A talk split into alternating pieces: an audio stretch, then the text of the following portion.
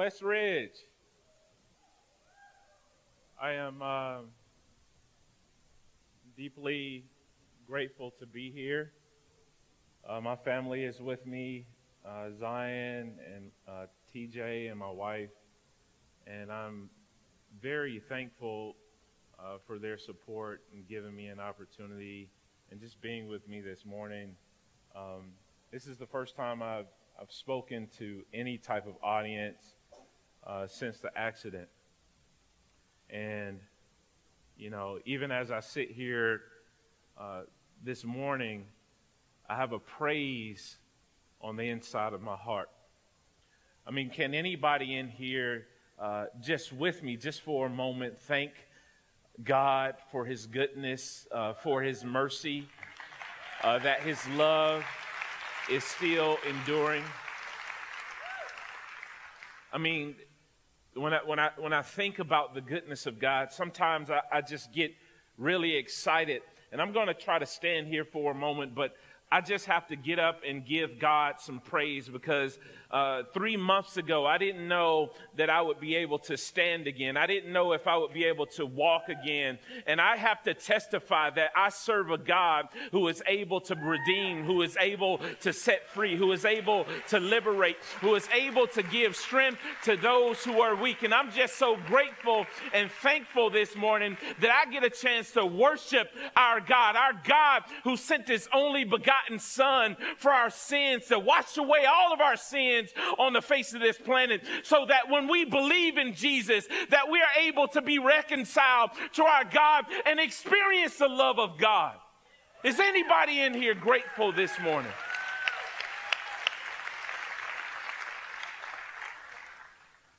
I'm so grateful that I get a chance to join in a series called And They They, they walk with God, which is focused on Old Testament characters that held on to their faith through various stories and trials. And as it is my custom, I would like to read the passage of, of Scripture that I would like to focus on and give our attention to, and then pray. And if you would, could you please turn with me to Genesis chapter thirty-seven, verses twenty-three through twenty-four. Once you get there, I also want you to reflect upon the words in Genesis fifty and verse twenty. This will set up my short sermon about an Old Testament person of faith that I think we all love and adore, and his name is Joseph. And it reads, Genesis thirty-seven, "So it came to pass, when Joseph had come to his brothers, they stripped Joseph of his tunic, the tunic of many colors that was on him. Then they took him and cast him into a pit, and that pit was empty. There was no water in it." Genesis fifty and verse twenty. This is Joseph speaking. "But as for you, you meant evil against me, but God meant it for good, in order to bring about, as it is this day, to save many people alive." Let us pray. God of the universe, I pray that you would be with my words today. As I stand and as I sit, be with those who are under the sound of my voice, who may be experiencing tremendous amounts of pressure, uncertainty, or even pain. Be with those who may need to be reminded that you are the God who walks with us through difficulty and comforts us in pain. Ultimately, I pray that you lift your Son, Jesus, and remind us that it's all about him. It is in Jesus' name we pray and ask it all. Uh, this morning I have to be honest and totally vulnerable. Uh, being here with this walker and preaching from a wheelchair makes me a little nervous and raw.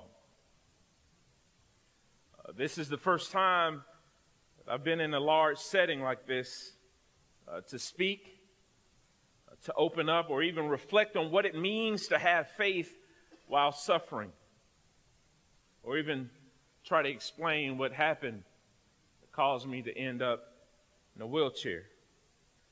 There are some of you who may know, and many of you who probably do not know, and are wondering what what what happened. And I'm vulnerable for a couple of reasons. The first reason is I'm not fully healed. I'm learning to walk again and and fight to get back up every single day that I show up to physical therapy. And it's been difficult. For two and a half months, I battled with tremendous pain. It's the type of pain, the type of nerve pain that sometimes medications do not take away.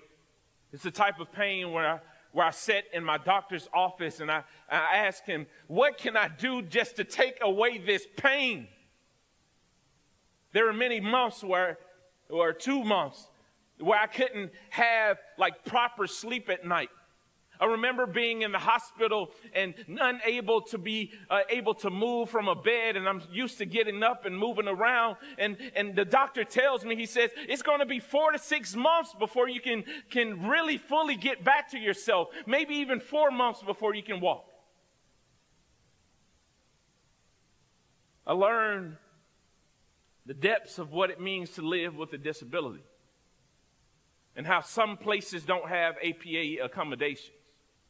And how some people will look at you funny when you're walking around with a walker or rolling around in a wheelchair. But I come here to remind somebody that just because a person is per- permanently with a disability or living temporarily with a disability does not mean that they are less worthy.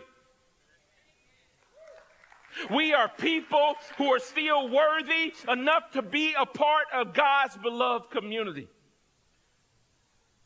And the other thing is, that makes me vulnerable, is I'm, I'm still in pain. There's not one day that goes by that I haven't felt pain. Even as I stand or sit here, I can still feel pain in my leg. But I've learned that pain I experience as a result of my injury does not define who I am or how I am loved by God. I remember sitting in my wheelchair out on the porch one day, unable to move my leg. And I, I realized that I have the power to speak back to pain. And I penned these words, and these words go like this. Pain, I will not let, let you make me bitter. Pain, I will not let you deflate me. Pain, I will not permit you to take away my hope. Pain, I will not allow you to rob me of my healthiness. Pain, I will fight you. I will grapple with you. And I will not let you go until I turn you into purpose. But if we're real, I think we will all agree that there's sometimes that moments seem to knock the wind out of us.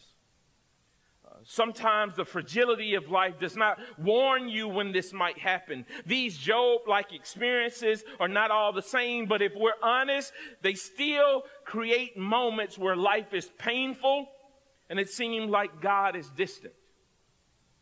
When these things happen, seemingly out of the blue, you're left gasping for air.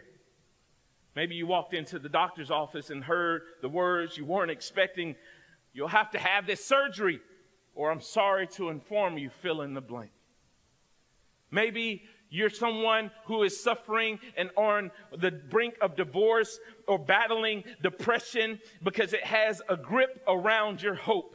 Maybe you've lost a loved one within the past few months, or a spouse, or recently you had to become a caregiver out of the blue. Maybe it was a car accident or a job layoff, or the income you once had coming in is now different, while inflation has driven up housing costs and simple things like gas, eggs, and milk.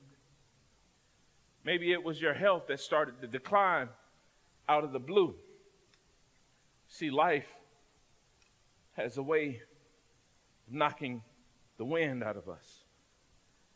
And I have to ask you, how do you have faith when you suffer? See, I know this all too well. Almost three months ago, I was headed home from a dinner celebrating with my wife.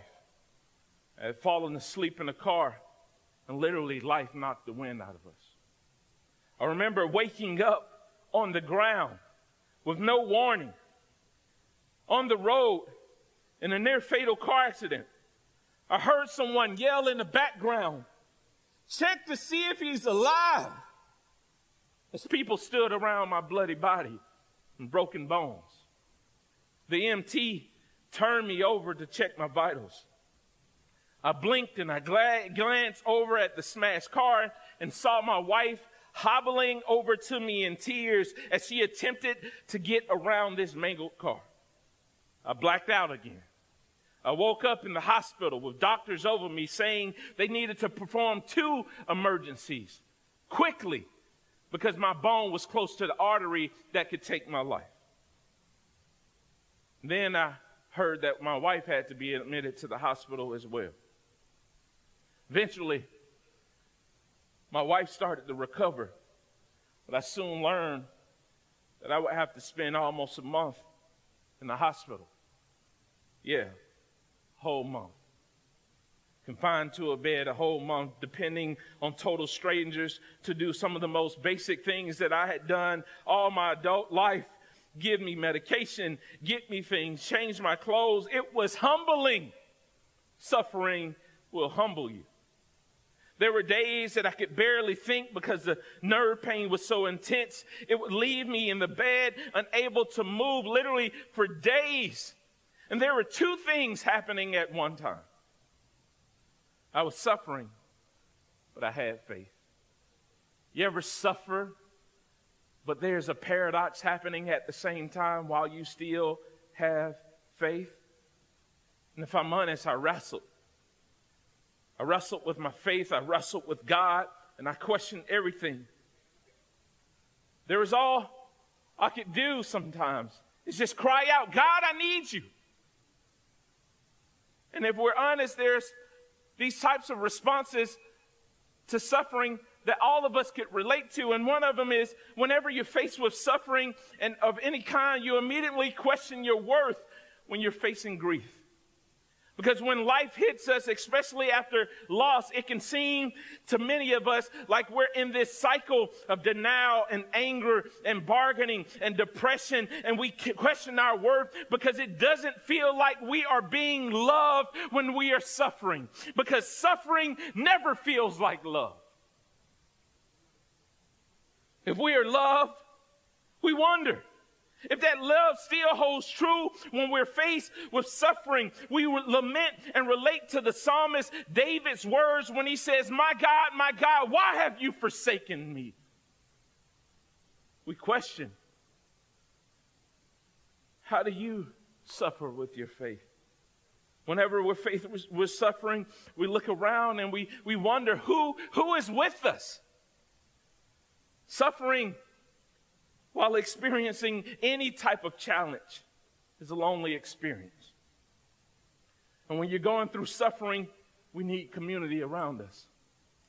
I remember when I was in the hospital, there was this nurse named Andy, if you could pull up the picture. This guy, I didn't know him from Adam. He came to my room and he was my nurse one night. And he says, "I want to pray for you. Going to pray that God gives you the ability to get out of this bed because the same injury you had, I was in the hospital for an entire year." He says, "I thought my life was going to end, and I had already told my, my wife I had given her the will just in case something happened to me, but God lifted me, and I'm going to pray this over you." And Andy came to my room, even when he wasn't my staff nurse for the night, and prayed with me. God sent somebody, an angel, uh, a person or a messenger of God who had the faith to come up and show up in my suffering. And I come here to tell somebody that when you are going through the midst of your trial, you need community around you, people who will remind you that God is still still good. God is still to be glorified. God can redeem out of darkness what Satan is trying to hold over your head. God is able to lift you up, as the psalmist said in Psalm three and verse three, and give you the power to walk through your storm.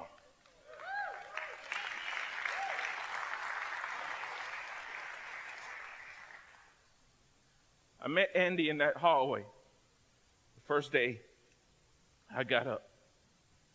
And he ran up to me and he says, "We praise God in the middle of the hall."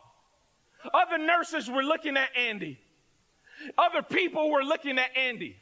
But Andy and I knew that we served somebody greater that didn't reside in the hospital. We, I serve, we served a God who is able to sit on the edges of the universe, who to fling stars into the sky, to stop, tell water to stop, to tell storms to stop, to show up with people in the midst of suffering and give them the strength in their weakness. That's the type of God we serve, and that's the type of God I'm professing this morning. And it made me think about Joseph. How did Joseph spend thirteen years suffering? How did Joseph maintain his faith while he was suffering? And what's ironic and interesting about this story is that when we find Joseph in Genesis chapter thirty-seven, it says that Joseph's father loved him. Hmm. Joseph's father loved him. He loved him so much that he gave him a tunic of many colors. But at the core of Joseph's story has betrayal and, and hatred and unfortunate circumstance after unfortunate circumstance. But it said that his father loved him. Okay, you're missing that. So let me say it like this. Joseph was loved by his father, but yet he found himself thrown into a pit by his brothers. Hmm. Joseph was loved by his father, but yet he found himself being sold into slavery. Hmm. Joseph was loved by his father, but yet he found himself being tempted by Potiphar's wife, remaining faithful to the Lord, being lied on, which caused him to be placed in a prison unfairly. Joseph was loved by his father, but yet he found himself being forgotten for two whole years after he helped the cupbearer and the chief baker after interpreting their dreams. It took thirteen years of suffering in various forms before Joseph found himself the second person in charge of all Egypt. thirteen years of not knowing whether he would meet his father again or see his family again. thirteen years of waiting and suffering from place after place. Joseph was loved by his father, yet he was crushed by the hatefulness of his brothers. Isn't it a paradox that sometimes in our lives we can be loved by our Father in heaven, but also being crushed by life? How do you maintain your faith while suffering?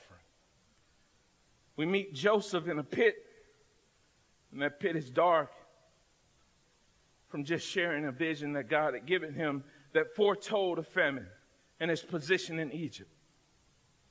He was without water in this pit, without resources in this pit. And the thing that symbolized love in this pit was being stripped from him. Can you relate to Joseph? How has life shown up and thrown you into a pit of despair? How has life shown up and thrown you into a pit of suffering? How has life showed up and thrown you into a spiritually dry place? Joseph was alone until his brothers took a step further and sold him into slavery. I laid in the hospital bed as I was thinking about Joseph. I say, Lord, what, what maintains a person's faith like Joseph, going from pit to being sold, to being lied on and thrown in pit prison? What, what maintains uh, us through the moments of doubting and question, questioning, or even, uh, even having like complaints? God, God, why is this happening? What maintains? But as the story unfolds, God reveals something about this story that helps us understand the strength of Joseph's life. The Bible repeatedly said that God was with Joseph. From Genesis thirty-seven, in the pit, God was with Joseph. To Genesis thirty-nine, when his brothers sold him, God was with Joseph. Uh, that when he was in the prison, it still said that God was with Joseph. God was with Joseph when his brothers plotted against him. God was with Joseph in the pit. God was with Joseph when he was sold. God was with Joseph when he was lied on. And God was with Joseph when he was forgotten. That meant God cared for, protected, and blessed Joseph. Let me stop right here and tell somebody who's in the pit of life. Let me stop right here and tell somebody who feels like they are under oppression right now, that God is still with you even in the midst of your suffering. God is still present with you even when you're going through your darkest moment. And it lets us know something, that if God is with us, that we can remain faithful to God, because faithfulness to God is not about circumstances.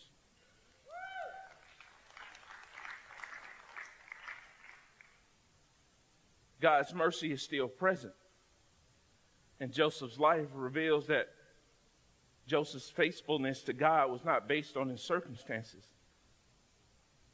See, Joseph took a role in Potiphar's house. He was doing so well that God gave him leadership, and Potiphar placed him in charge. And Potiphar's wife tried to attempt to sleep with Joseph, and Joseph refused to disrespect Potiphar's home or sin against God. That's because sometimes, even when you are suffering, you will be tempted. Tempted to do what? Tempted to quit.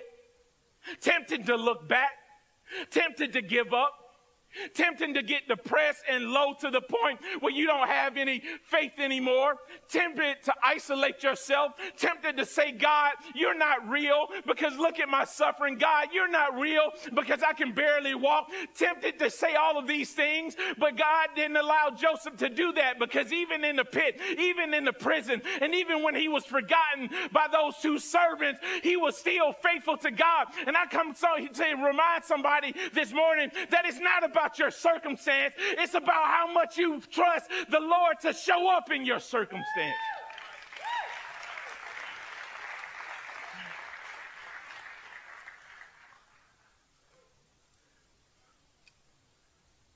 How do you have faith in your suffering? You see, Joseph's faithfulness to God was not even based on status, power, or what could be done for him. Genesis forty-one, fifteen through sixteen. See, Joseph's time during prison, he met the chief butler and chief baker, and uh, they dishonored Pharaoh's court, and so they were in prison with him, and both of them had dreams. And after seeing uh, both struggle with those dreams, Joseph try, tries to serve them. They were struggling, and they said, can you interpret dreams? And Joseph said, no, no, it's not me. It's God who interprets dreams. And, and Joseph interprets their dreams, and both of them are released. One passes away because he was put to death, and two years goes by, and he was forgotten about until Pharaoh had his dream, and it troubles him. And then this man, the The butler, remembered Joseph, and he tells Pharaoh, Pharaoh, like, I know this, this dude who can, who can interpret dreams. And Joseph gets uh, before Pharaoh because he sends for him. And instead of Joseph trying to manipulate, or instead of tr- Joseph trying to control the situation, or and say, look at me, Pharaoh, like, help me, let me cut a side deal with you so you can deliver me from this suffering, he points back to God, and he said, it's not Joseph who interprets these dreams, it's God. See, even in the midst of suffering, Joseph is still giving God the praise and giving him all the glory to interpret and to do things in his life. And that just made, lets me know that Joseph's life reminds us that we cannot place hope in nothing other than the one who is able to show up with power and grace, and that's God.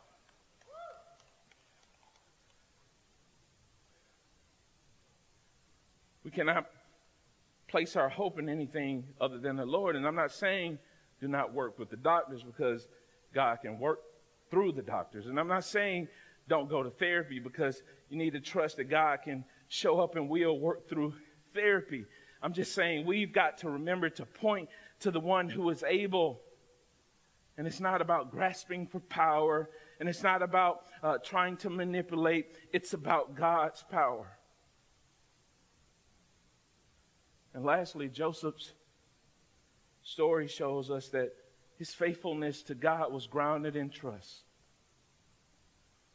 Do you know how much faith you need to go through suffering for thirteen years? Hmm. Not knowing that you would become second in command, uh, to lead the Egyptians to store food that would help his own family through a famine.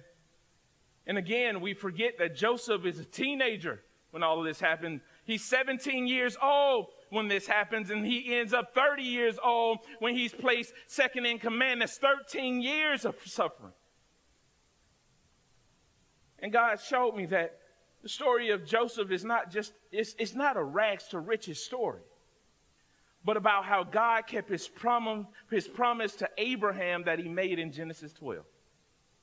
God promised Abraham that he would make a nation out of his offspring, despite what Joseph's brothers did to him. God transformed the suffering that Joseph's brothers tried to inflict upon him into something good. God reunited Joseph with his family. And instead of Joseph trying to be angry, use his power to punish, harm, or even pay them back, Joseph weeps, forgives, and says these words with a full heart of trust. Mm. But as for you, you meant evil against me, but God meant it for good in order to bring about, as it is to this day, to save many people alive. And so I pose this question. How do we live a life of faith while we suffer?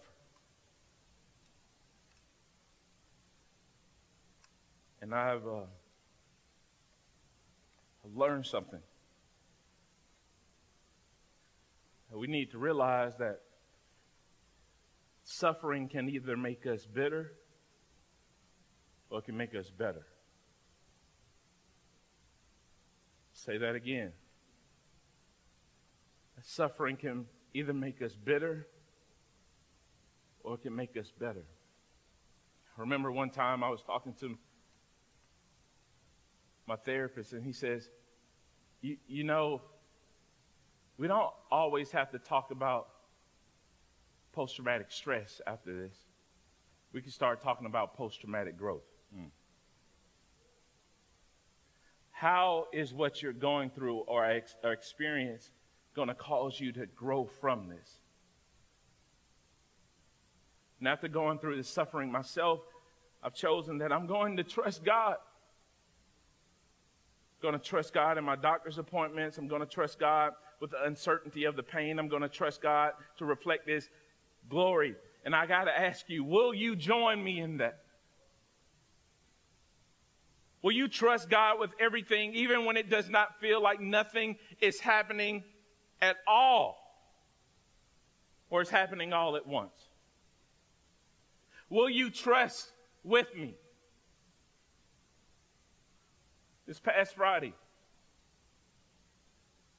going to the doctor's office, because my doctor was worried that he was going to have to go back in and do a second surgery. Nervous.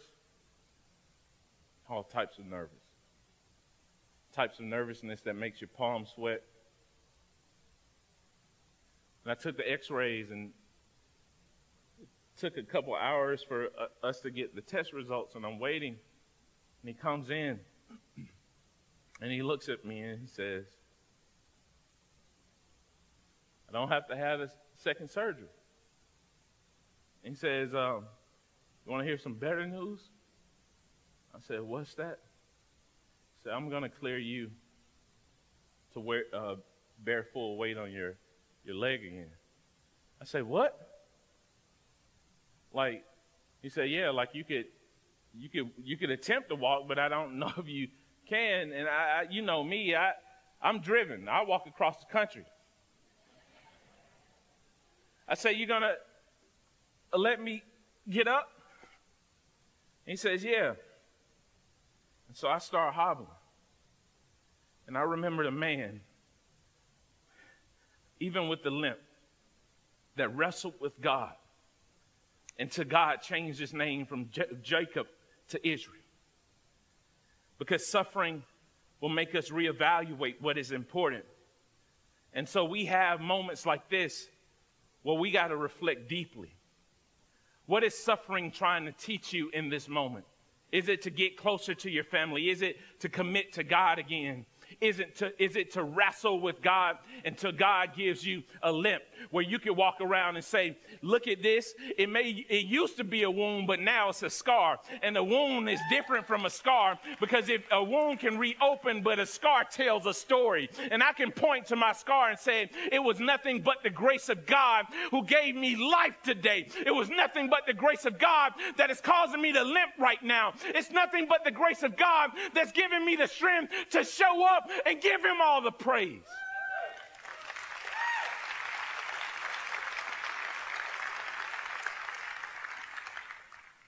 And as the band gets ready to come back, I have to share one of the reasons I love Joseph's story so much. Because Joseph's story is a typology of Jesus. Like if we were to zoom out like thirty thousand square feet, we can see parallels of Joseph's life and Jesus's life. Joseph is actually a foreshadowing of Jesus. Case in point, Joseph was loved by his father, Genesis chapter thirty-seven. Jesus was beloved by the Father in heaven, Matthew three and seventeen, John ten, Philippians two. Joseph was hated for his words. Jesus was hated for his words.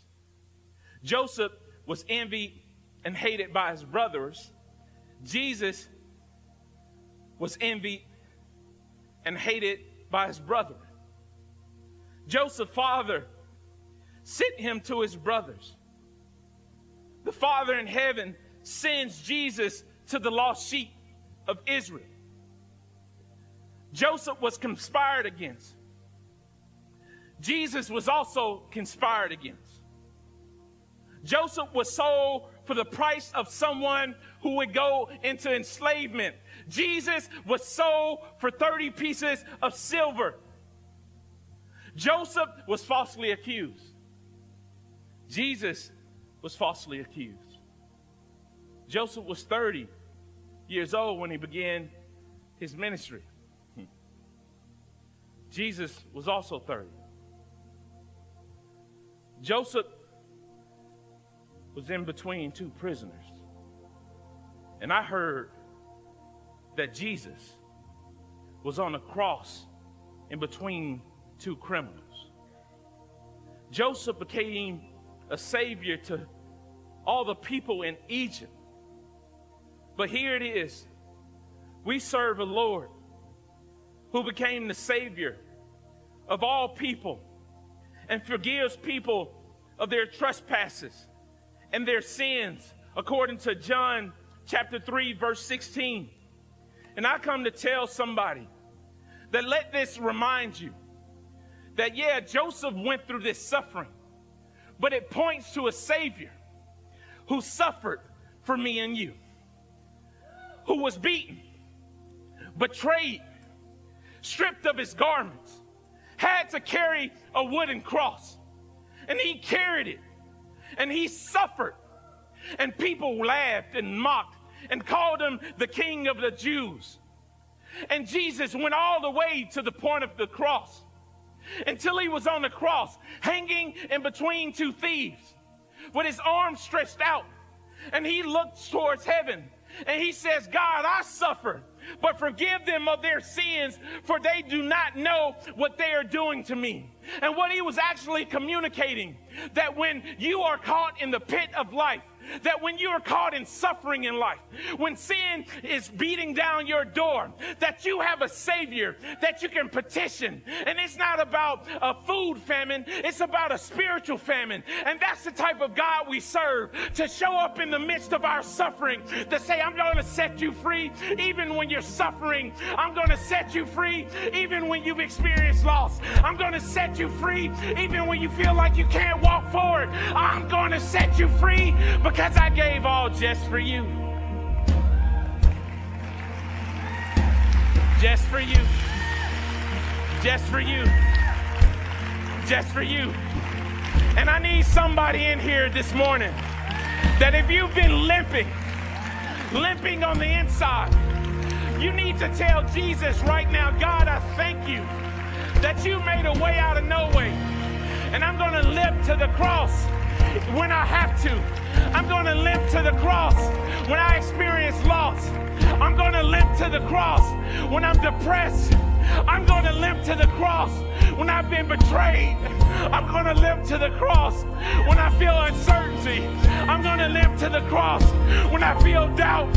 I'm going to limp to the cross when I don't feel no hope. I'm going to limp to the cross.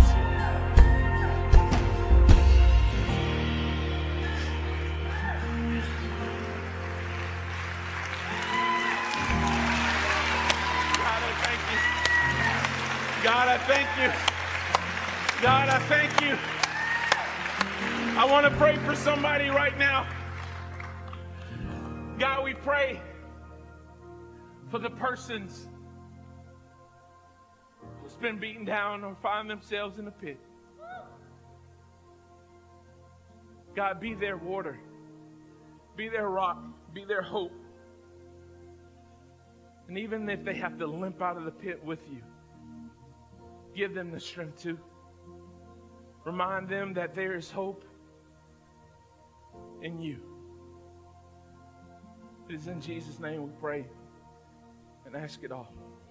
Thanks so much for tuning in for today's message. If you want to dig deeper into what you just heard, consider checking out our Next Steps podcast. Every Monday, we'll have a practical conversation surrounding Sunday's message and talk through how we can apply it to our daily lives. Along the way, we're going to tackle other tough questions and topics that will help strengthen your walk with God. Whether you're new to the faith or you're a longtime follower of Christ, there's a next step to take in your own story. Just search for Westridge Church Next Steps Podcast wherever you get your podcasts, or visit westridge dot com backslash podcast.